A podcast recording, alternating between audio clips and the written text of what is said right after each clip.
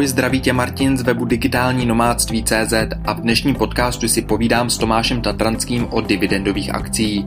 Od cestování a práce na dálku tedy přesedláme k investování a zhodnocování peněz. To je oblast, které se čím dál více věnuji a cítím, že tady se právě láme ten pomyslný chleba. S Tomášem si povídáme o tom, jak vybrat správné akcie. Co si mi nejvíc líbí je, že Tomáš otevřeně prozrazuje svá kritéria, podle kterých vybírá akcie, sdílí i konkrétní názvy společností, do kterých je právě teď zajímavé investovat. Odkazy z podcastu, přesné názvy společností, o kterých budeme mluvit i grafy, najdete na stránce www.digitálnínomádství.cz lomeno podcast. Omlouvám se za horší kvalitu zvuku z mého mikrofonu. Právě nomádím v Jižní Americe a Skype s Tomášem jsem nahrával v kavárně v hlavním městě Peru v Limě. Často jsou tak slyšet okolní zvuky. Snažil jsem se sestřihnout a odladit co nejvíce nepříjemných stop. Díky za pochopení a doufám, že v podcastu najdete hodnotné informace. Ahoj Tomé, díky moc, že jsi dorazil na podcast. Já tě vítám v podcastu Digitální nomádství. Ahoj Martine, já děkuji za pozvání, jsem moc rád, že tady můžu být s váma a zdravím všechny posluchače. Super. Tome, eh, na úvod já vždycky rád eh, vzpomínám eh, na ten tvůj kurz, který jsem naštívil, tuším, 2015 o dividendových akcích. A vlastně pár let tahle dopředu. Jsem rád, že jsme se spojili. A o tobě vím, že hodně, hodně makáš do, do té finanční svobody, do gramotnosti, hodně se vzděláváš v této části. A makáš na těch eh, dividendových akcí. Pojď, eh, pojď se čtenářům a posluchačům vlastně ve zkratce představit, eh, tak, eh, teď jsem si vlastně uvědomil, jak to letí, že vlastně před dvěma lety jsem dělal tady ty kurzy. Eh, tak já si osobně myslím, že eh, finanční gramotnost má samozřejmě spoustu různých rovin. Bohužel smutnou pravdou je to, že spousta lidí nezvládá ani takovou tu úplně základní finanční gramotnost, takže se například předlužuje nebo si bere nesmyslný spotřebitelský úvěry a tak dále. Ale aby jsme se drželi jako toho tématu, o kterém asi tady chceme mluvit dneska, tak eh, takovou tou jako poměrně už jako vysokou rovinou té finanční gramotnosti, nicméně stále zvládnutelnou pro kohokoliv, je oblast investování. Eh, o investování se naštěstí jako hovoří hodně. Eh, ne, že by okolo toho nepanovaly určitý mýty, ale eh, v zásadě mm, čím dál tím víc lidí dneska i díky tomu, že dneska si v podstatě každý může zvolit životní styl, jaký mu vyhovuje, tak s tím vlastně i souvisí to, že každý si se svým kapitálem, se svými finančními prostředky v podstatě má tendenci pracovat tak, jak mu to vyhovuje a proto se třeba dneska hodně hovoří o různých i alternativních investicích, takže dneska už lidi nevolí pouze mezi takovou tou osvědčenou klasikou jako nemovitosti nebo zlato, ale dneska hodně lidí investuje například v rámci peer-to-peer půjček, nebo někdo zkouší investovat do bitcoinů a tak dále. Já se držím pom- nicméně také poměrně osvědčeného eh, investičního nástroje a to jsou akcie. Jinými slovy podíly ve firmách. Eh, já, věc, já tady tu, tento způsob investování mám eh, rád, protože je velmi dobře uchopitelný, eh, protože ty firmy jsou naprosto reálné, konkrétní, prostě podnikatelské entity nebo podnikatelské subjekty, Eh, s více či méně komplikovanými prostě business modely, eh, které si myslím, že jako průměrně schopný, průměrně inteligentní člověk dokáže nějakým způsobem pochopit. Nejsou to žádný virtuální nástroje, které by mohly někde vyšumět.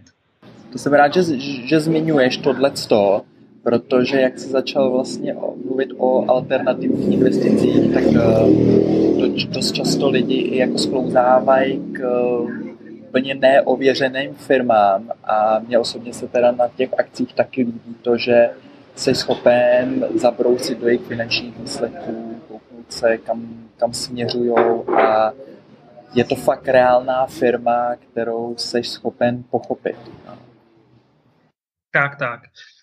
My v podstatě jako díky investicím uh, se podílíme na těch příbězích, na těch podnikatelských příbězích těch firm, samozřejmě v dobrém i ve zlém.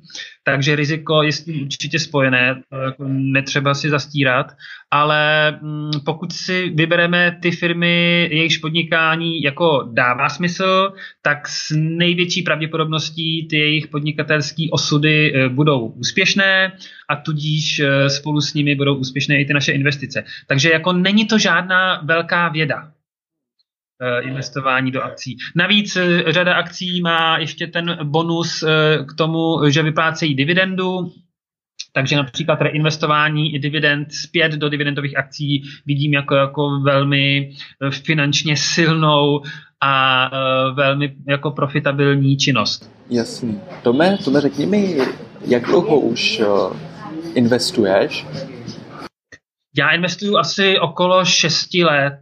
Začal jsem, začal jsem někdy okolo roku 2010-2011 a e, je teda potřeba říct, že první plus minus dva roky nebo možná až tři roky jsem se to vlastně sám učil a dost jsem e, na začátku bohužel e, i sám jel takovou jakoby metodou pokus omyl, což samozřejmě bylo bolestivý období, a v zásadě uh, mám jakoby dvě, měl jsem, měl jsem jakoby dvě motivace, proč jsem začal dělat kurzy.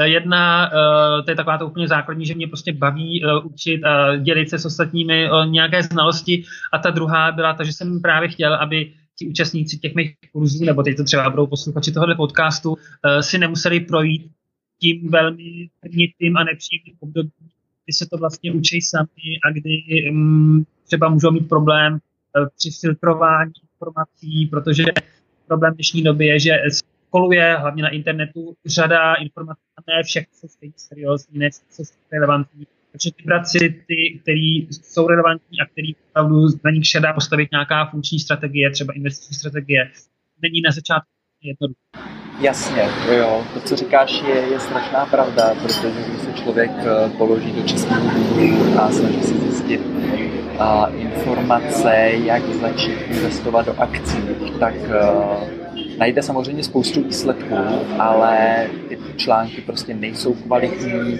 není vidět, že píše nějaký člověk, který tomu rozumí a má přehled a rozhled, což je strašně důležitý. A co děláš je skvělý, no. Jsem rád, že je postupně vznikají další a další hodnotné informace na tom, na tom internetu uh, ohledně investování do akcí, protože si myslím, že už dneska vlastně nemusíme chodit pořád do banky a jet ty starý, starý produkty investiční, ale že člověk by jako sám měl makat na, na této gramotnosti a, a jít do akce sám za sebe, nebo se vlastní odpovědností. Ale co mě, co mě hodně uh, zajímá, tak uh, u akcí nebo dřív zajímalo, dneska už jsem s tím trošku srovnaný. Nicméně, když člověk začíná, tak má pocit, že při, jakmile se řekne o akcie, tak, tak si člověk představí, že musí mít strašný peníze, aby mohl začít investovat.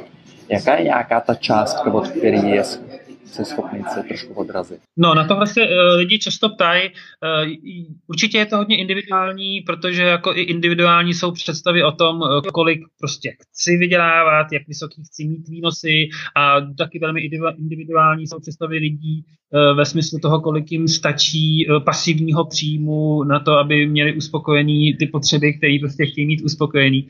Ale určitě mm, jako začít řádově s několika tisícovkama asi nemá smysl, takže uh, určitě ta spodní hranice by měla být v řádech jako několik desítek tisíc korun. Dejme tomu třeba, dejme tomu 50 tisíc korun a tak. To je taková jako asi úplně spodní hranice s tím, že s takhle relativně malou částkou samozřejmě nemůžeme počítat s tím, že se okamžitě staneme rentiéry a že si okamžitě e, začneme prostě plánovat e, to, že si koupíme někdy nějakou jachtu a pojedeme na e, cestu kolem světa nebo něco takového. V každém případě začátek se, začít se dá i s, takovouhle, s takovýmhle kapitálem, s tím, že s takovýmhle kapitálem už se jako opravdu dá ta, mm, to investování dělat nejenom jako pouhá hra, ale jako něco, co už, kdy už si vlastně začínáme kumulovat kapitál pro ty budoucí pasivní příjmy. Jasně, super, díky, díky za, za konkrétní částku. Uh, já třeba sám právě jsem hodně bojoval s tím, že jakmile mluvíš s takovýma uh, velkýma rybama, tak oni přesně mluví o tisících, možná milionech, ale já osobně teda jsem získal takový názor, že, že začít je důležitý co nejdřív a sám, jsem, sám jsem začínal i jako pod 50 tisícema. Ale důležitý pro mě bylo to ne jako vydělat peníze, ale naučit se uh, hrabat v těch akcích, číst ty zprávy a i sledovat vlastně ty emoce moje, jaký mám, že když najednou kouknu uh, do účtu a vidím, že to je minus 10%, tak co to se mnou dělá? Jo, co to dělá s tou psychikou? A tohleto učení se postupný považuji za strašně důležitý, na rozdíl od toho, když člověk jako šetří, šetří, šetří až bude mít 300 tisíc a pak jako najednou má prásknout 300 do, do nějakých akcí a je z toho psychicky úplně vyndaný, protože není zvyklý na tyhle ty emoce. Jaký, jak to pozoruješ ty? No určitě se, určitě jako řada lidí uh, má tu zkušenost a i já, že je obrovský rozdíl mezi tím jako představovat si, jak asi budu uh, emocionálně na něco reagovat, když třeba budu v mínusu na svém účtě a mezi tím na straně jedné a na straně druhé mezi tím to opravdu jako reálně zakusit. Takže to jakoby potvrzuju to, co ty si, to, co ty si naznačoval nebo říkal a určitě čím dřív začneme do toho investování vkládat opravdu vlastní reálné peníze, tak tím líp. To, to určitě ano. Jinak jakoby pro, pro investory je důležitý, aby um, tu věc brali tak jako přiměřeně, uh, aby ty peníze brali tak jako přiměřeně vážně. Určitě investujeme proto, abychom vydělávali peníze, to si nezastírejme, že to je ten, ten hlavní záměr.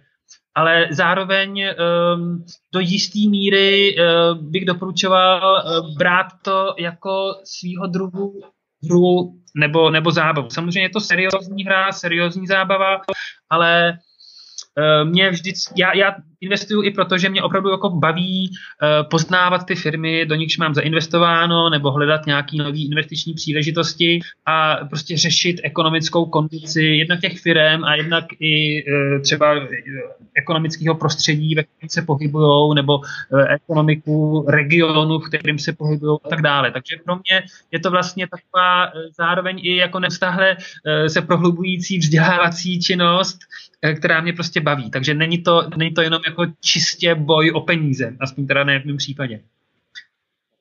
A zmínil si člověče takový chytlavý slovíčko, to pasivní příjem. Jsou teda dividendové akcie pasivní příjem? Nebo můžou tvořit pasivní příjem? Jak to pozoruješ? Tak pokud, pokud, pokud jsem, ano, samozřejmě, pokud jsem investor a nejsem uh, z těch úplně největších ryb, to znamená, nejsem z těch, co mají řádově desítky milionů dolarů nebo stovky milionů dolarů nebo víc. A tudíž uh, nemám tu ambici uh, do těch firm manažersky zasahovat, protože nemám uh, tak velký balík těch akcí, abych měl opravdu například nějaký významný hlas například na valných hromadách těch, těch akciovek a tak dále. A nemám ani v záloze žádný manažery, který bych fakt do těch firm poslal, ani, ani já sám nemám tu ambici prostě do toho těm firmám mluvit tak já eh, jsem pouze jakoby pasivním eh, podílníkem, eh, to znamená pasivním účastníkem těch podnikatelských příběhů, těch firm, jak už jsem o tom mluvil. A proto moje základní rozhodnutí je rozhodnout se, že ta firma je a bude dostatečně kvalitní na to, aby mi prostě generovala zisky. A v tom, v tom, pokud to dělám takhle, tak já nemám přímo vliv na to, jak se ta firma bude chovat. Že já v okamžiku, kdy rozhoduju do té firmy zainvestovat, tak já prostě věřím tomu, že ta firma je řízená správně, tudíž bude růst, bude vydělávat peníze a mě to bude přinášet výnosy. Ať už v té formě, že se její velikost, její zisky, tudíž potažmo hlavně velikost té firmy bude zvětšovat, čímž v dlouhodobém horizontu uh, to bude mít ten následek, že se bude zvyšovat i hodnota mých akcí, to za prvý. A za druhý, pokud je ta firma dividendová nebo pokud ty akcie vyplácejí dividendy, tak potom budu i profitovat z těch dividend. A to je takový ten jako snadno pochopitelný pasivní příjem, protože já prostě mám zainvestováno a chodí mi na účet ty dividendy, uh, aniž bych musel já se o to nějak zasloužit nějakou svojí vlastní činností. Eh, protože prostě podíl na zisku mám nárok jako, jako akcionář, Takže to je, to je takový ten opravdu čistokrevný pasivní příjem, který všichni chápeme. Ale samozřejmě i to, že se v čase zvyšuje hodnota mý investice, tak to je taky pasivní příjem, protože já když to potom po čase se ziskem prodám, tak samozřejmě jsem, eh, jsem eh, vydělal nějaký zisk. Rozumím, rozumím ty. Uh, takže vlastně pokud firma vyplácí akcie kvartálně nebo půlročně nebo ročně, tak mě to přestane na účet a můžu to de facto považovat jako nějaký příjem.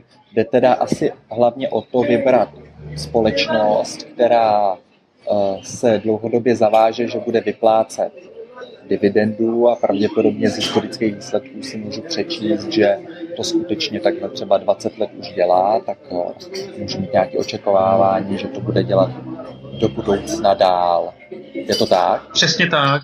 Je to, je to tak a uh, nemusí to být ani 20-letá historie, protože se třeba e, mezi zajímavými investičními příležitostmi jsou třeba firmy, které třeba ani tu 20-letou historii na burze nemají, anebo které třeba začaly vyplácet dividendu před pěti lety, ale podle mě pětiletá nebo v extrémním případě třeba čtyřletá, tříletá dividendová historie podle mého názoru už dostatečná, protože z pravidla, neříkám, že to, je, že to platí úplně vždycky, ale z pravidla ve většině případů v okamžiku, když se nějaká firma zaváže pravidelně, neříkám nepravidelně, ale pravidelně vyplácet ty dividendy, tak si e, na sebe naváže ty dividendoví investory, který potom začnou kupovat akcie kvůli těm dividendám. A ta firma velmi dobře ví, že kdyby ty dividendy potom přestala vyplácet, způsobila docela poprásk a vyprovokovala, vyprovokovala by lavinu velké kritiky a to by se jí ve finále nevyplatilo. Takže většinou od okamžiku, kdy se firma zaváže vyplácet pravidelně dividendy, tak většinou se těch závazků potom drží a ty sliby většinou dodrží. Dostáváme k těm kritériím, jak teda budu vybírat eh, konkrétní firmy, do kterých eh, bych měl eh, investovat. Takže eh, já bych možná na úvod řekl jednu, jednu takovou jako eh, trošku eh, myšlenku, která vás jako postaví nohama na zem a to je to, že si hlavně musíme uvědomit, že neexistuje ideální investice. Jo? Tak jako neexistuje ideální firma, tak jako nežijeme úplně v ideálním světě, tak samozřejmě každá firma, tudíž každá investice bude mít nějaký plusy, nějaký mínusy, nějaký tady, nějaký zápory.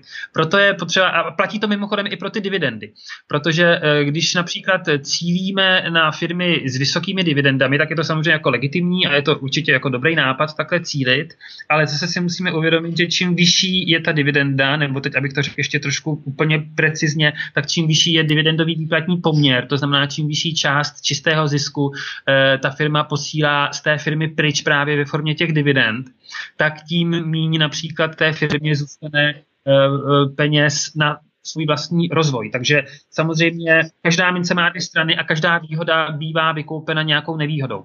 Takže eh, já samozřejmě mám určité kritéria pro ten výběr s tím, že eh, eh, díky těm kritériím, který za chviličku můžu i říct, se snažím vybírat si firmy, které jsou v takový jakoby vyvážený situaci. Jsou to firmy, o, o kterých jsem díky jistým kritériím přesvědčený, že jsou dostatečně kvalitní, zároveň tedy vyplácejí nějakou přiměřenou dividendu a zároveň jsou na aktuálním trhu k dispozici za dobrou cenu. Rozumím. To, co povídáš, tak kdybych slyšel úplně poprvé, tak si z toho vlastně vůbec nic nepředstavím. Pojďme teda skočit, protože já, když jsem potom eh, po tvém kurzu uh, progooglovával různý kritéria, tak tady existuje x uh, z takových uh, významných osobností, jako je Buffett nebo na českém Kladyš a oni mají stanovený určitý ty kritéria, jako je velikost trhu, dividenda, nějaký PE, že jo, profit margin a podobně. Pokud můžeš, poděl se s náma s, s kritériemi, který používáš ty, nemusí být všechny, ale nějaký filtr, který, který často používáš. Jasně. Tak, Uh, ještě než možná řeknu ty kritéria, uh, zazněly tady významný, jména významných osobností, jako je Buffett a Gladiš. A jak Buffett, tak Daniel Gladiš se většinou označují za spíše jako hodnotové investory, než za růstové investory. A většinou právě ti hodnotoví investoři uh, dělají eh, to filtrování těch akcí eh, podle eh, těch kritérií, které za chvilku zmíním, protože mm, jakoby na trošku druhé straně, nechci říkat barikády, ale trochu jiný přístup mají růstoví investoři, který, kteří neřeší až tak moc jako jednotlivá kritéria, ale kteří prostě chtějí, aby ta firma byla mimořádně kvalitní, mimořádně růstová a řekl bych jakoby agresivně, agresivně řízená ve smyslu s důrazem na růst, na rozvoj, na expanzi. Jo, tak. ještě já tě zastavím, uh, promiň. No, no, no, no. Teda pochopil jsem dobře, že teda ty kritéria, které za chvilku řekneš, tak uh, používají ty hodnotoví investoři a ty růstoví uh, používají teda co? Ty taky něco, jak, jak oni ocení, nebo jak zjistí, že ta firma jako má potenciál k velkému růstu a expanzi? No, úplně, úplně, typicky, úplně typicky růstoví investoři uh, si většinou vytvoří nějaký know-how uh, v, typicky v oblasti uh, technologií a uh, typicky cílejí na firmy, které uh, jsou poměrně mladí a tudíž i poměrně ještě malí a mají uh, přirozený potenciál růst, rozvíjet se a přicházet s nějakými inovacemi. Takže dost často, dost často růstoví investoři, neříkám, že vyložně musí lovit nějaký startupy v té úplně rané fázi jejich života, kdy jsou ještě jakoby v garáži, pomyslně řečeno, ale velice často mají jakoby spadeno na firmy, které díky nějakému unikátnímu nápadu jsou schopni posunout dál eh, třeba něco v oblasti eh, těch technologií. Tohle je věc, která se hodně propírá, třeba i v médiích, je hodně populární, zní velmi jako líbivě. A problém nicméně s investicemi do těchto firm je to, že zpravidla jejich cena, cena takovýchto akcí nebo akcí takovýchto firm je zpravidla předražená. Zpravidla investoři, kteří jdou do investic do těchto firm, nejsou potom ve finále s výsledkem moc spokojení. Neříkám, že výjimky nepotvrzují pravidlo, ale z pravidla, z pravidla většinou jsou svědky nějaké korekce eh, z té předražené ceny na nějakou cenu trošku jako realističtější, ale pro ně nižší. A navíc eh, takový investoři se vystavují obrovskému riziku, protože investovat obecně do malých a ne ještě úplně zavedených firm sice může být, ale velmi často se podceňuje riziko, který je s tím spojený, protože eh, v praxi se ukazuje, že drtivá většina malých a mladých firm nakonec eh, neobstojí v tom konkurenčním boji s těmi, s těmi větší, zavedenějšími firmami. Takže eh, já osobně považuji to růstové investování za aspoň pro sebe příliš riskantní, takže ho nedělám. a spíš se orientuju na tu metodu, která vychází, zjednodušeně řečeno, prostě z investiční strategie toho Warrena Buffetta to znamená, orientuju se na to hodnotové investování. Skvělý. Takže. Pojď skočit na ty kritéria. Takže, takže přesně. Takže um, jde mi o to, aby ta firma už byla aspoň trochu zavedená. To znamená, že uh, mám rád firmy, které mají takzvanou tržní kapitalizaci alespoň 300 milionů dolarů. Uh, protože firma, která už má za sebou nějakou historii, má za sebou už nějaký úspěšný příběh, tak zpravidla už má uh, svý, má už vybudovanou nějakou značku, má vybudovanou, má vybudované vztahy důvěry, jak s nějakými dodavateli, tak samozřejmě s klienty, což je, což je důležitý. A je u ní relativně menší riziko, eh, že eh, prostě půjde úplně totálně do háje, když to takhle řeknu, že jako zásadním způsobem neobstojí v konkurenci a že zkrachuje. Takže u větších firm je větší pravděpodobnost toho, že budou dlouhodobě úspěšní. Takže tržní kapitalizace je velikost eh, té firmy na trhu. Jo, není, to, není to nutně přímo účetní hodnota, je to počet všech akcí, která ta firma má, krát tržní cena za jednu akci. Jasně, anglicky, anglicky se to filtruje no, přes market Anglicky cap. je to market capitalization. Jasně. A ještě, ještě bych teda zmínil uh, tomuhle tomu, co budeme dělat a vyhledávání společnosti podle kritérií, uh, se říká screening. Tady já doporučuji, uh, tak jako, tak jako pro uh, historii dividend doporučuji třeba jiný weby, tak pro ten samotný screening doporučuji Finviz, psáno s jednoduchým v a se z na konci .com. Finviz je to jako Financial Visualization zkrátka. Finviz.com, kde je screener, což je vlastně ten filtrovací nástroj, uh, který je v té základní, ale velmi, velmi, velmi dobré verzi zdarma. Takže já používám finviz.com a e, na tomhle portálu e, dělám ten, e, ten screening, to znamená, tam si ty, tam si ty akcie filtruju. Tak, takže jako, jako první položku mám tu market capitalization, čili tržní kapitalizaci. Další samozřejmě důležitou položkou, kterou já jako dividendový investor chci, je ta samotná dividenda tady si můžete vybrat, jakou, jakou výži budete považovat jako minimální přijatelnou. Mně v zásadě stačí 3% vůči investici ročně, ale pokud chcete ještě větší dividendu, tak to můžete mít nastavení jako třeba 3,5% nebo 4%, eh, takže dejme mezi 3 a 4% jako minimum bych doporučoval nastavit. Samozřejmě je taky dobrý podívat se na uh, dividendový výplatní poměr, dividend payout ratio anglicky, uh, a měl by být jaksi přiměřený té výši té dividendy. No. OK, takže taky zhruba teda, když zadám dividendu 3%, tak aby bylo dividend payout ratio 3? Mm, to je v procentech eh, vůči čistému zisku, takže určitě by bylo dobré, kdyby byl třeba menší než dejme tomu 60% nebo 70% při vyšší dividendě. Jo, já třeba u, u dividendy 3% bych asi chtěl být pod 60%, u dividendy 4, 4 nebo 5% bych nicméně chtěl být třeba pod, dejme tomu, 70%. Eh, velmi důležitý kritérium je eh, PE ratio, což je price to earnings ratio, což je poměr, což je v podstatě ukazatel, ukazatel který řeší uh, cenu za akci a srovnávání se ziskovostí té firmy.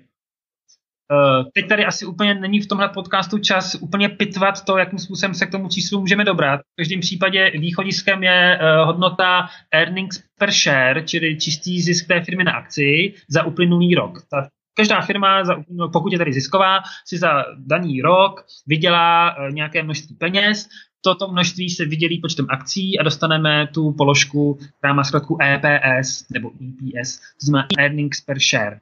Eh, když si vezmeme aktuální tržní cenu za jednu akci a vydělíme si ji tím EPS, tak dostáváme poměrové číslo, je to jako ratio, čili je to poměrové číslo, které nám říká, eh, za kolika násobek toho ročního čistého zisku na akci se jedna akcie obchoduje na trhu. Násobek je menší než 15, tak ta akcie je relativně levná. Pokud je eh, ten násobek vyšší než 15, tak je ta akcie relativně drahá. Zhruba řečeno. Vychází to z dlouhodobých statistik, a které říkají, a to jsou opravdu jako tvrdá uh, data, autoritativní opravdu, které říkají, že v průměru se na burze firmy pohybují zhruba, nebo obchodují zhruba za ten 15 sobek, uh, za tu hodnotu 15 uh, eh, ve smyslu ratio.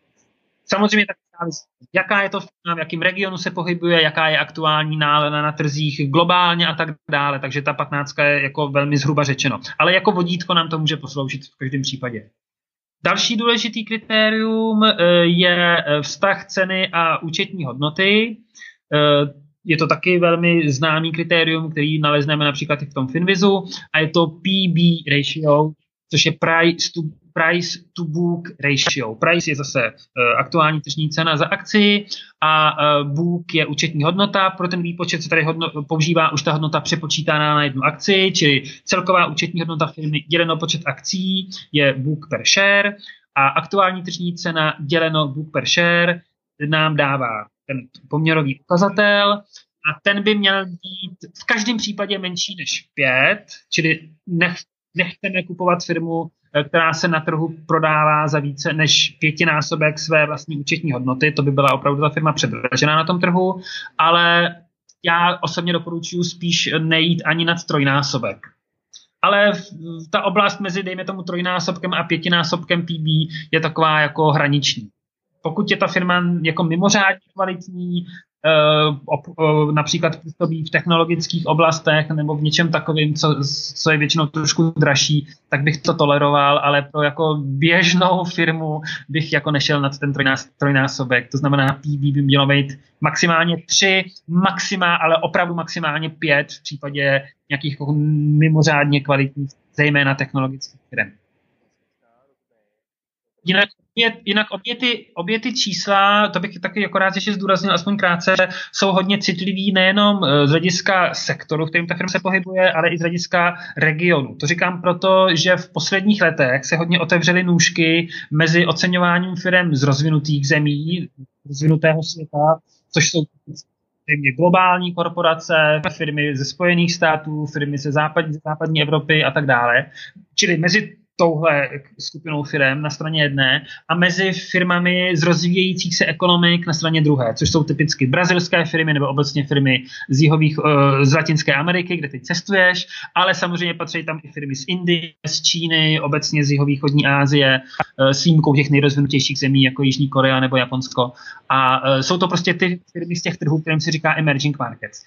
Tyhle ty firmy jsou dneska oceněni, dneska ve smyslu poslední třeba tři roky, jo, jsou v poslední době oceněni potraviny poměrně příznivě, v tom smyslu, že jsou poměrně levné. Mají nízké, nízkou hodnotu PE, nízkou hodnotu PB, eh, což je dobře. Což je dobře, protože pokud se necháme přesvědčit, že i v, tom rozvíjí, že i v těch rozvíjejících se ekonomikách existují kvalitní firmy, a já si myslím, že tak to je, tak právě v těchto regionech, v těchto ekonomikách nalezneme v dnešní době velmi zajímavé investiční příležitosti. Například, jako pokud chceš, eh, jako příklad, například China Mobile, největší čínský telekom, je rozhodně jednou z takových jako velmi zajímavých příležitostí. Jo, jo. Čověče, hele, já tady koukám, rychle jsem si tady na Finvizu uh, vyjel pár společností a vyjel jsem si i Teslu a Finviz mi tady, neukaz, mi tady neukazuje PE ano, u Tesly, u Tesly se to neukazuje, protože obecně u všech firm, eh, které za uplynulý rok vygenerovaly nikoli zisk, níbrž ztrátu, se to PE, eh, se to PE prostě nechává proškrtnutý bez čísla. Eh, Tesla Motors, Tesla Motors je firma, o které se v poslední době hodně hovoří, její zakladatel má velké charisma a tak dále a tak dále. Nicméně faktem je, já teď to nechci nějak hodnotit ani pozitivně, ani negativně, ale faktem je, že Tesla investuje obrovské prostředky do rozvoje nových technologií. A to, a to, a to v takovém měřítku, že ve finále e, generují ztráty zatím ještě. Je tam samozřejmě ten výhled, že se to jednou zlomí a budou generovat zisky, ale v tuto chvíli generují ztráty. Takže e, pro mě osobně e, tím ta firma e, jako není zajímavá pro mě jako pro investora. Samozřejmě, kdybych byl jako ten eh, růstový typ investora a viděl bych v té Tesle ten potenciál a na něj bych se jakoby vsadil, tak bych jako, tak by moje eh, uvažování bylo jako vedeno úplně jinou logikou, jo? ale můj investiční přístup mi jakoby zakazuje uh, investovat do firmy Tesla Motor. Jo, jo, koukám tady na tu, na tu China Mobile, co jsi říkal, PE je 14, tam má, tam má... PB je 1,5 a v porovnání třeba s Alibabou, tak tady je ano. 57 a PB no, skoro 9. No. Takže to jsou hustý rozdíly. Dobrý, pojď dál na, Vidíš, na další kritéria. Tak jdeme dál, jdeme dál. Seš velmi rychle. Já Alibaba vůbec třeba nemám v paměti, jak, jak na tom je, ale China Mobile sleduju. Tak jdeme dál. Další věc je určitě dobrý ohlídat si, ohlídat si předluženost tak jako pokud eh, banka někomu chce něco počít, tak si, tak si lustruje, lustruje eh, ty klienty z hlediska toho, jestli nejsou například v insolvenčním rejstříku nebo nejsou něco předlužený. Tak podobně investor by si měl trošičku prolustrovat tu firmu, jestli není předlužená.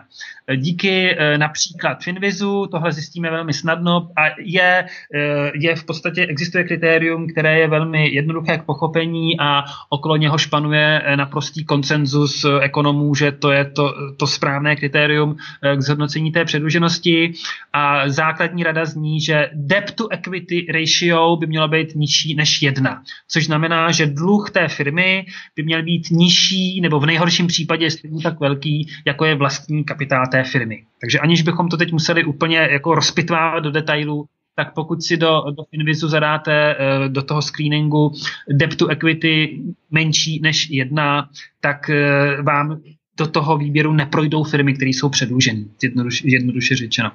Například China Mobile má, uh, má prakticky nulový dluh, mimochodem. Používám ještě takový kritérium jedno, uh, který je právě zajímavý tím, že to je typický kritérium, který uh, řešejí ty růstoví investoři.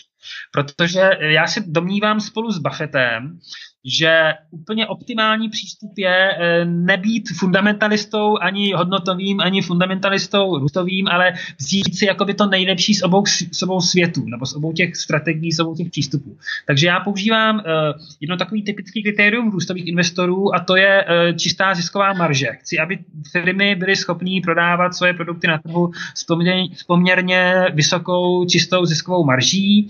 Anglicky je to buď net margin nebo profit margin, podle definizu profit margin, najdete to tam. A já chci, aby tato čistá zisková marže e, byla vyšší než 10%.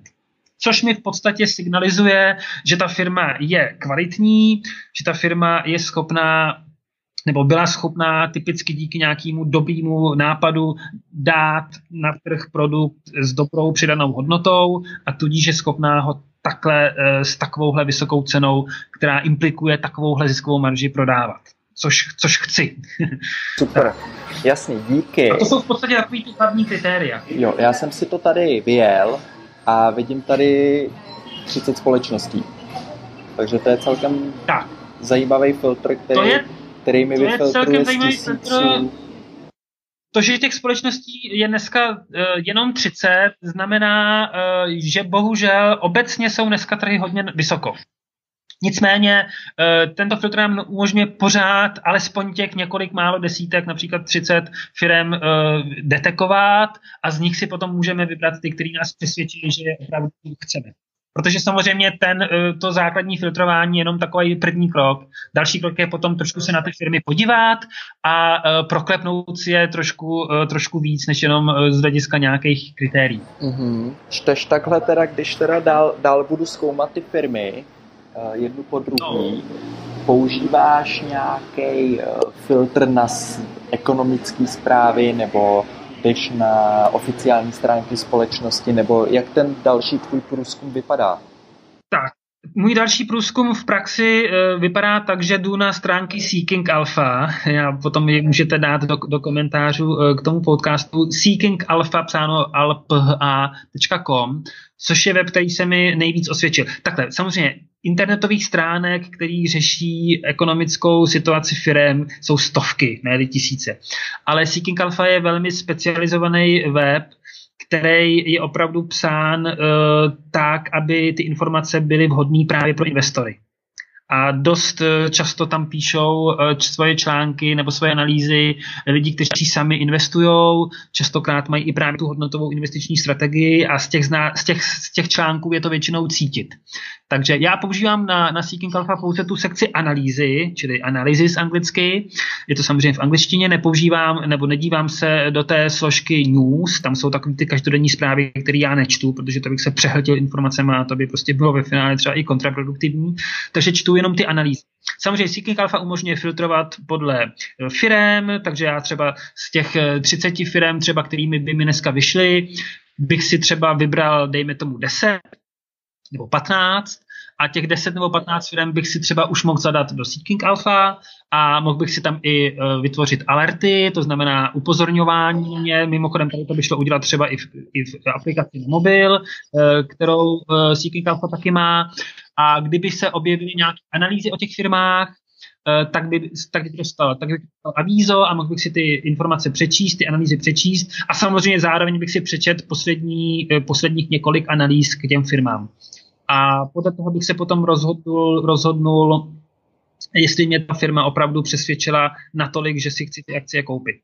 Tady ale doporučuji, doporučuji být, mít jako střízlivý pohled, protože vždycky najdete jako nadšence, kteří se do té které firmy prostě jakoby zamilovali a kteří na ní pějí chválu téměř, ať se děje, co se děje, protože argumenty pro nebo proti si kdo hledá, vždycky najde.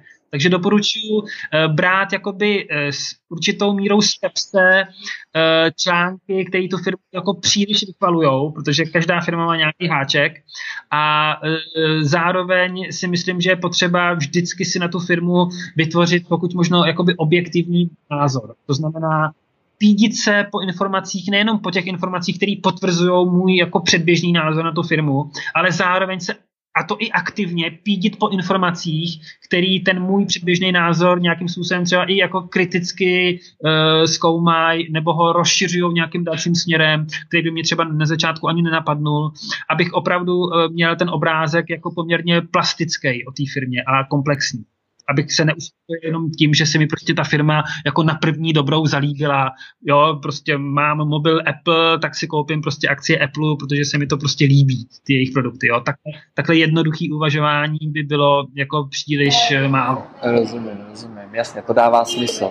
OK, takže vybral jsem si společnost, chci zainvestovat a teď teda si pravděpodobně musím vybrat brokera, přes kterýho to koupím.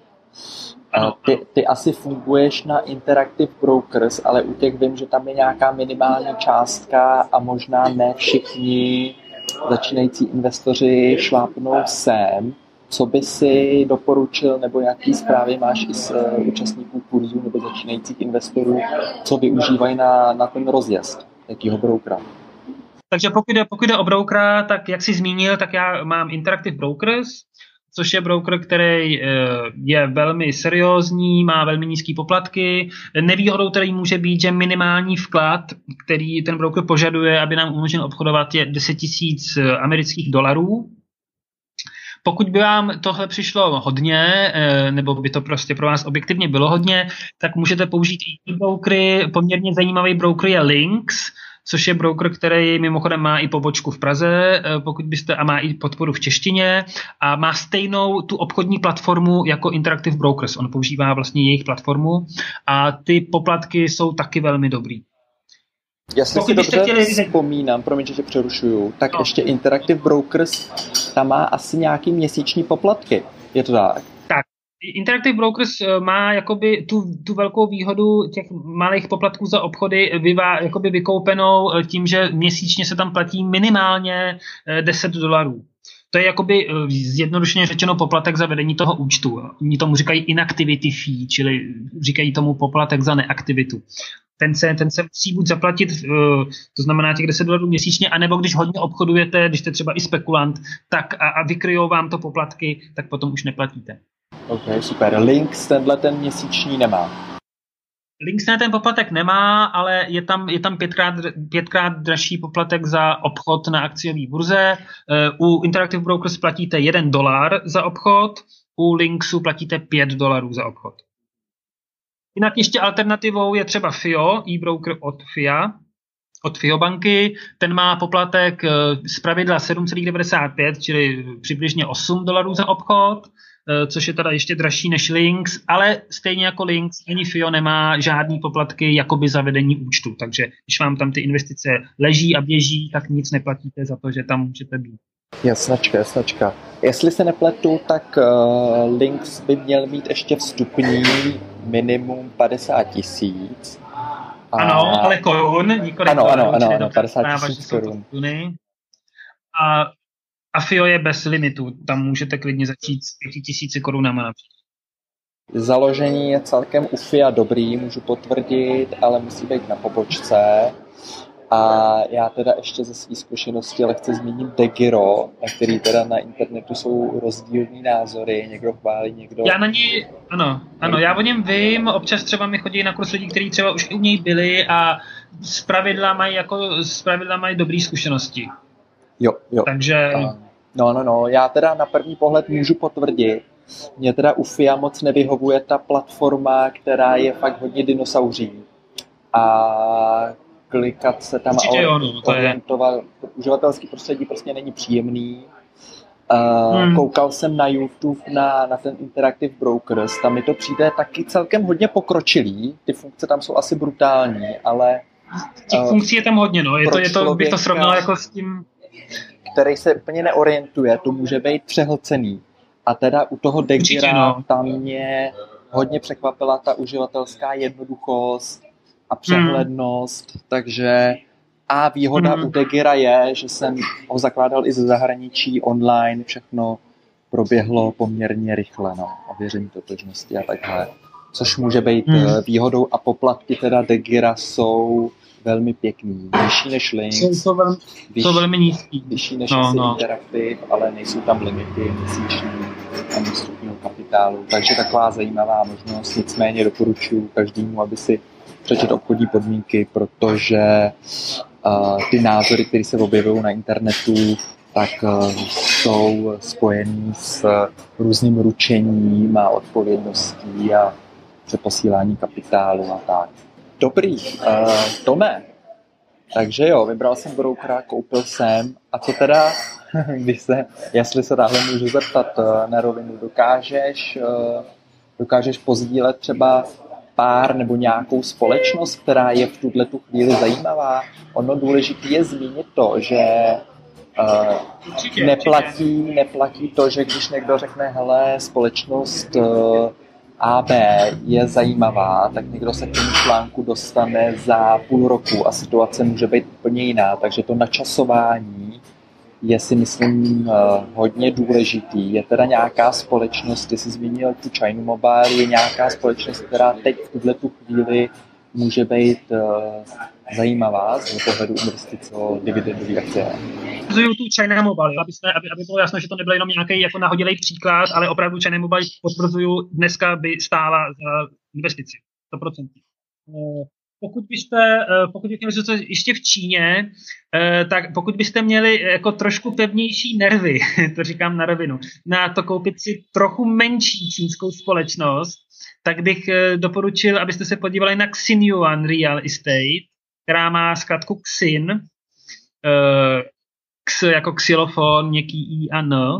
A je to, je to developer, který staví byty v Číně a ta společnost je velmi uh, levná, je velmi jakoby podhodnocená, tudíž uh, lze předpokládat, že ta cena by měla růst. Pokud, uh, pokud jde o, o takový ty velký globální hráče, což jsou v zásadě investice do společností, které eh, by pravděpodobně měly dopadnout dobře, tak eh, mně se třeba hodně líbí Intel. Eh, je to v zásadě taky technologická společnost. Intel teď v posledních letech trošku otáčí kormidlem, ve smyslu, že už se nebude orientovat pouze na ty svoje čipy do těch počítačů, ale bude se hodně, hodně věnovat například i fenomény, jako je Internet of Things, nebo například novým trendům eh, v samořídících se eh, vozidlech. Nedávno například Intel koupil firmu Mobile Eye, která má jako unikátní hardware i software eh, ve smyslu kamery hlavně pro ty, pro ty vozidla, která se sami řídí. Takže Intel bych hodně doporučil.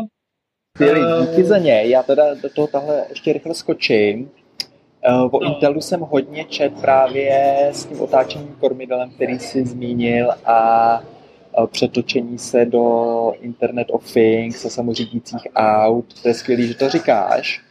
Uh, ještě no. podobné jako Intel je Qualcomm. Co je, co je pro tebe tím tahounem, že Intel přebije Qualcomm, nebo že Intel je lepší investice než Qualcomm?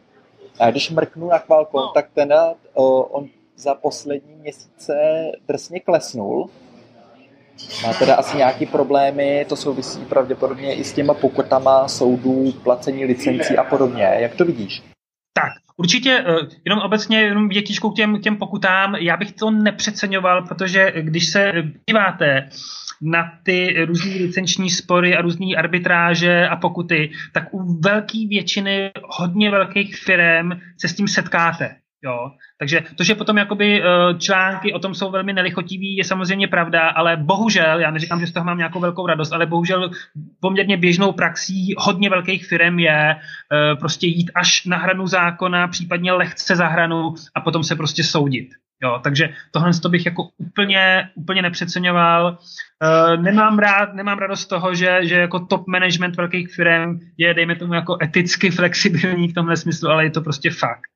Jinak Qualcomm je určitě dobrá firma, kvalitou srovnatelná s Intelem. Eh, problémem je přece jenom uh, trošičku vyšší ta cena za tu akci ale, ale je, to, je to dividendová firma, je to firma, která si už vy, vybojovala svoje místo na slunci vedle Intelu. E, dokonce si troufám tvrdit, že pokud jde o takový ty čipy do těch menších, e, menších věcí, jako jsou mobilní telefony, tablety a podobně, ten Qualcomm má pravděpodobně v současnosti i lepší know-how než Intel, což je, což je, což, ale je to prostě tak. Takže Qualcomm, Qualcomm je firma, která by byla vhodnou firmou pro takový ty růstoví investoři, investory, které nicméně, kteří nicméně chtějí už nějakou velkou stabilní společnost, která už obstála. Takže Qualcomm určitě nic proti němu nemá. No. Hmm, díky za to, já jenom doplním. Uh, můj problém s Qualcommem je trochu vyšší cena prostě. To je jako jediný problém, který já s tím Qualcommem mám. Jo, jo, přesně jak říkáš. Já jsem chtěl jenom doplnit, že PE Intelu je 15,8 a PE Qualcommu je 19,3 takže trošku se to tam odráží, no. no. A jak jsi říkal, ty čipy... Pokud, někdo, pokud, pokud máte rádi velký technologické firmy, tak určitě můžete se podívat na firmy, jako je třeba Oracle, nebo Cisco, eh, nebo konec konců i IBM, což, což hodně akcí IBM má například sám Warren Buffett. Takže nicméně tyto technologické firmy už nejsou úplně nejlevnější. Hmm, jo, jo, jo. Když jsi zmínil toho Varena, teď nedávno byla zpráva, že koupil velký počet akcí Apple. Jaký k tomu máš? To je pravda. To je pravda. Což, což je poměrně uh, standardní na Varena, který, který se vždycky držel uh, spotřebního zboží, ale zajímavý bylo právě, že se vyjádřil, že Apple už dneska není technologická firma, ale že vyrábí spotřebitelský zboží, takže, takže iPhone je to je prostě spotřeba. No nicméně, nicméně Buffett udělal už v minulosti jednu velkou výjimku z toho svého pravidla, že se nebude moc angažovat v technologiích a to je právě zmíněná firma IBM, což je, což je čistě technologická, čistě v podstatě jakoby ajťácká firma, zvláště v dnešní době, když už nedělá moc ten hardware. A, a jakoby přesto, že Buffett vždycky deklaroval, že se tímhle firma hýbá, tak přesto dělá jednu velkou výjimku a to je obrovský balík akcí uh, eh, IBM. A máš samozřejmě pravdu, že během hlavně loňského roku Buffett hodně masivně nakupoval akcie Apple. Protože je pravda, že loni ten Apple přibližně před rokem byl ten Apple za kmání za velmi dobrou cenu. Takže myslím si, že zpětně viděno se opravdu dá říct, že Buffett udělal dobře. Jo, když se podíváte eh, na dlouhodobý vývoj cen akcí Apple, podíváte se do poloviny roku 2016, tak tam uvidíte velmi atraktivní. Jo, rozhodně. Koukám na graf a kdybych i vzal začátek roku 2017, tak jsme na nějakých 115 Eh, dolarech za akci a dneska jsme na 150 dolarech. Ale jako ta, ta, ta, ta, ta přímka tam je celkem drsně nahoru. No. A v této chvíli by si spíš teda doporučil nebo nedoporučil ten Apple? Já bych uh, v téhle chvíli za tuhle cenu už je to asi předražení trošku, no. Hmm. Já bych v téhle chvíli spíš doporučoval nějaký prostě jiný menší akcie a nějaký typy klidně ještě můžu dát, jestli, jestli jako... Určitě, jestli. Firma, příklad, příklad třeba velmi zajímavé firmy je jeho, jeho korejská firma Korea Electric Power, která má vlastně stejnou zkratku, uh, jako je zkratka toho názvu, což je CAP, normálně P, jako Korea Electric Power, což je firma, která, když se podíváte na graf, tak uh, na konci roku 2016 hodně vyklesala, Eh, je to v zásadě hlavní jihokorejská energetická firma, čili něco jako Češi mají ČES, tak jihokorejci mají CAP. A je to firma, která má výborný know-how na všechny typy eh, elektráren, od solárních přes až po nukleární. Eh, ta firma má globální dosah, je schopná ucházet se o zakázky kdekoliv po světě. Ta firma je velmi finančně zdravá, je teda polostátní, takže, takže majoritní balík si drží jeho krajská vláda a finanční výsledky jsou jako naprosto v pořádku. A zároveň je velmi, eh, zvláště v současnosti, velmi levná, eh, protože jednak jí eh, strhla určitá i politická krize v Jižní Koreji, která byla nedávno, a jednak je, je levná, protože celý region jihovýchodní Asie Eh, je prostě v dnešní době levný, protože ten sentiment, ta nálada těch investorů prostě je taková, že eh, nemají k tomuhle regionu v současné době velkou důvěru. Podle mého názoru jako ne zcela oprávněně. Podle mého názoru by si eh, celý ten region té jihovýchodní Asie jako by zasloužil mnohem větší důvěru těch investorů, než eh, jakou ve skutečnosti má. Což je ale jakoby dobře, protože pro nás, co se toho nebojíme, uh, to jsou dobré investiční příležitosti, které tam můžeme najít. Jasně, jasně, jasně. OK, díky moc. Máš poslední, poslední tip na nějakou uh, akci dobrou? No, eh, zajímavý by teď bylo podívat se na akcie spojené s těžbou ropy ale je to zase pro ty, co mají trošku lepší nervy, protože eh, cena ropy je už dlouhodobě poměrně hodně nízko. Je to jako nestandardní, jak je nízká cena ropy. A zdá se, že by do budoucna asi měla trochu stoupat. Z toho, že se budou profitovat ty, kteří tu ropu nějakým způsobem buď těžejí nebo dále zpracovávají. Takže, takže i to je určitě jako obecně dobrá příležitost. Jinak eh, ještě jeden tip úplně, eh, asi nakonec zkuste zvážit firmu která má značku Rugger, psáno Ruger, a má zkratku RGR. To je firma, která teď se trošku rostla, ale je to poměrně, je to, dejme tomu, středně velká firma, ani ne vel, moc velká, ani ne moc malá, která operuje ve Spojených státech a která vyrábí uh, zbraně, ale jenom malé zbraně, pistole a pušky. Například, například ty promyslivce, jo? Ne, ne nutně zásobuje armádu.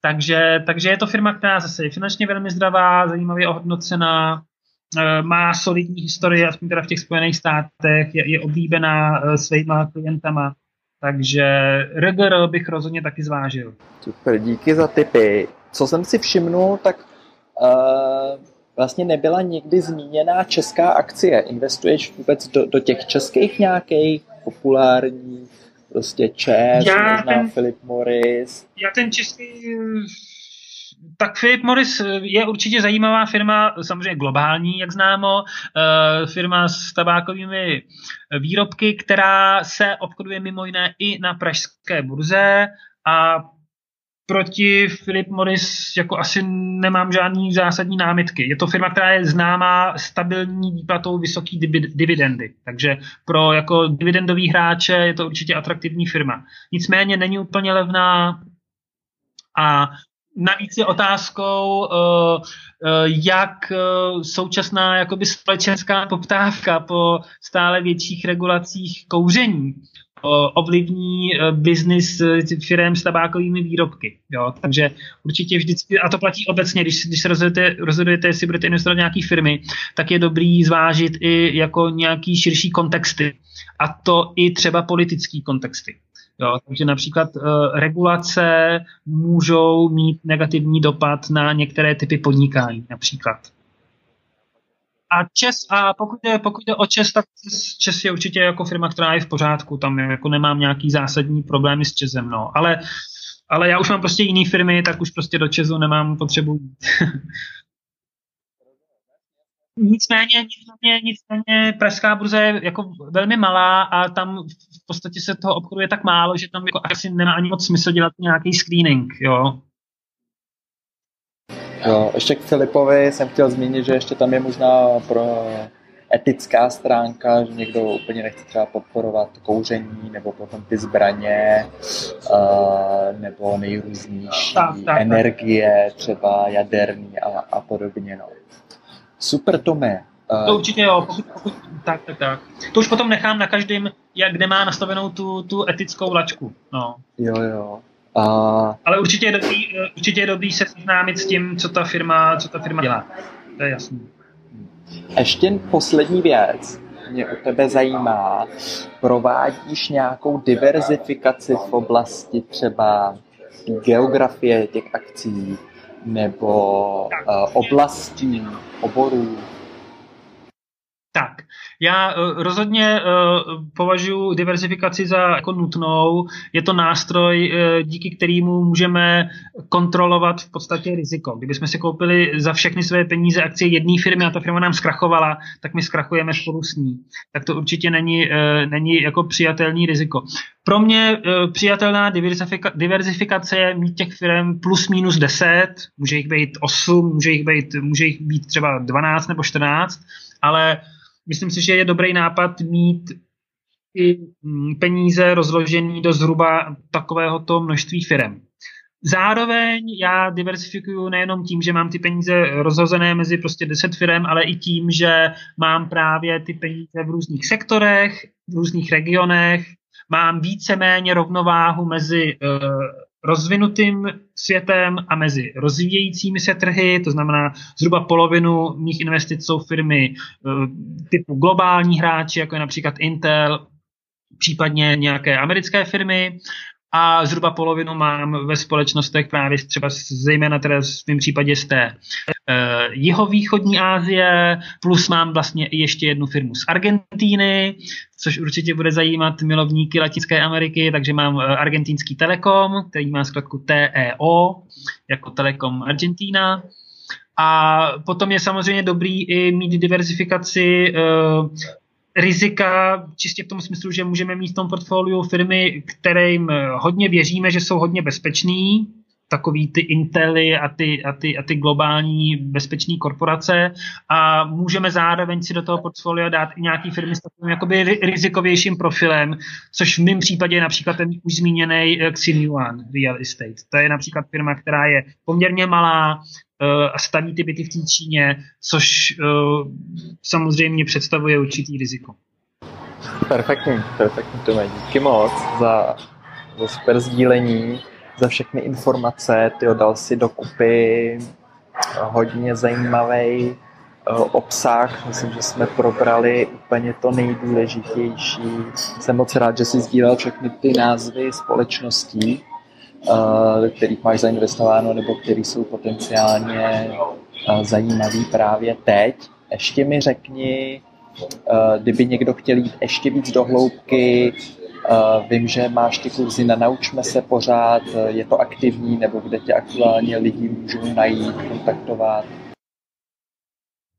Tak určitě, určitě eh, dělám kurzy skrze Naučme se, jak jsi zmínil, takže když si zadáte do vyhledávače naučme se.cz a do vyhledávání v rámci Naučme se si dáte moje jméno, Tomáš Tatranský nebo jenom Tatranský, tak se, nebo, nebo například dividendové akcie, tak se vám tam objeví ty kurzy. V současnosti mám tři kurzy. Mám základní tříhodinový kurz o investování do dividendových akcí, to je v podstatě uh, téma tohoto podcastu, ale rozvinuté do tří hodin v podstatě.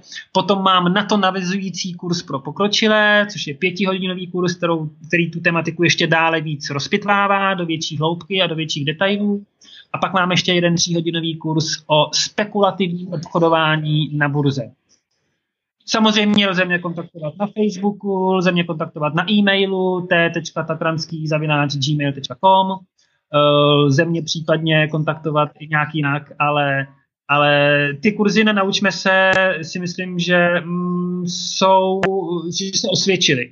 Eh, lidi na to rádi chodí a často, často právě účast na tom kurzu ty lidi nakopne k tomu, aby se sami do toho investování pustili, což mi dělá radost. Jo, můžu, můžu jenom potvrdit, Eh, kurz byl, byl skvělý, byl jsem na tom základním dividendové akcie a nakupnul mě úplně neuvěřitelně. Eh, určitě umístím linky eh, k podcastu přímo do článků na webu digitální nomádství.cz. Umístím tam i odkazy třeba na Facebook nebo na e-mail, jak jsi zmínil. Budou tam i informace, které jsme prošli v základu třeba k tomu screeningu a diversifikaci, jak to přesně diversifikuješ, to, to bylo hodně zajímavé, to se mi líbilo. Tome, díky Super. moc. Já moc děkuju, díky moc. Díky moc za ještě jednou za všechny informace, které jsi pozdílel, za tvůj čas a přeju ti, ať se ti daří, ať si pořád v zelených číslech. Díky, mějte se všichni moc hezky, ty taky Martine. Ahoj. Tak jo, měj se pěkně, čau čau. Díky za poslech, ještě jednou připomínám, že odkazy, kritéria pro výběr akcí, přesné názvy společností i grafy najdete na stránce www.digitálnínomádství.cz lomeno podcast. Mějte se skvěle a brzy u dalšího podcastu.